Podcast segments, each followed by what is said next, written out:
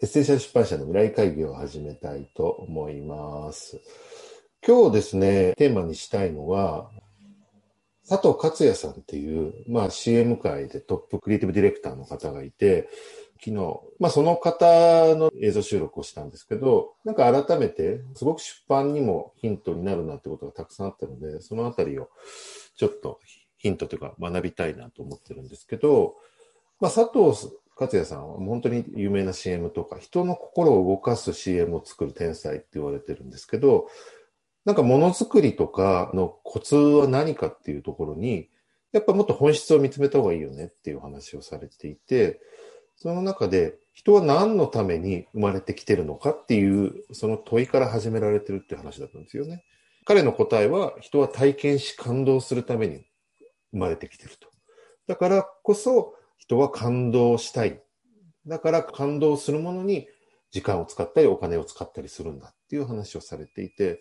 これってなんか原点的な話ですけど、むちゃくちゃ出版にも関係するなと思って、えー、聞いてたんですけど、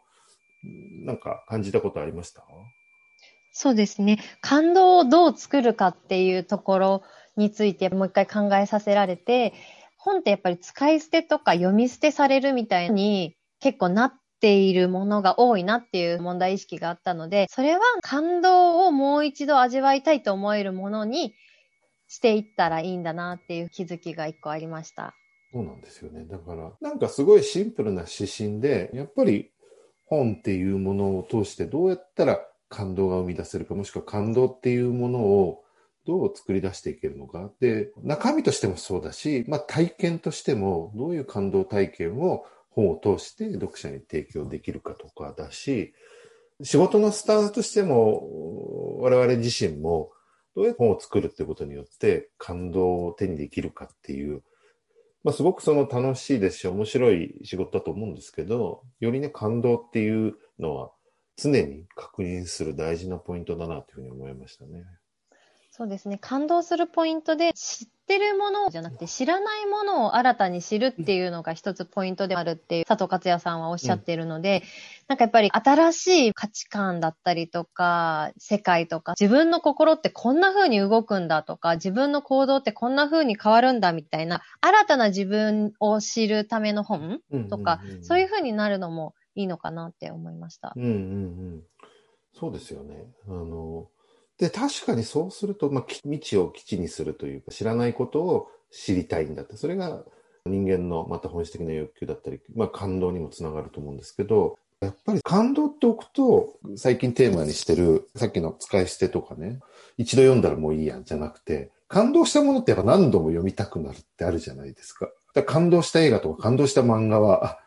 何度でも繰り返し読むだし、もちろん本にしてもバイブル的な自分の心が動くものっていうのは、何度読みたくもなるし、面白いことに、そうすると何度読んでも違う味わいがあるっていうか、うん、同じ本なのに毎回違う感じ方ができる。そういう意味では、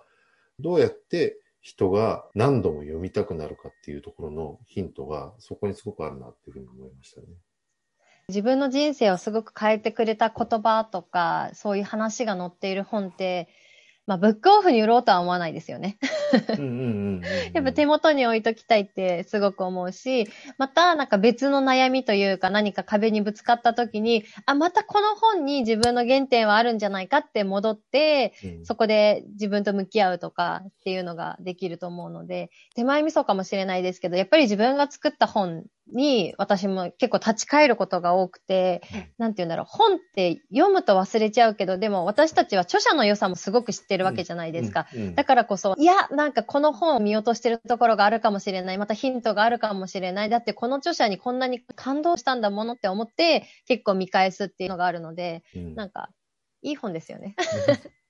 そうそう。だから改めてね、佐藤克也さんの和法っていうね、本を、まあ、作らせていただいたんですけど、自分たち自身がね、改めてね、すごく良さは分かってたつもりだけど、今回またお話を聞いてね、この本に、なんだ結構いいこと書いてあるんじゃないかっていうか、すごくヒントがたくさんあるなっていう、灯台下暗しというか、一番近いところにヒント、答えがあるなっていうのを気づいたという時間でしたね。はい、はい。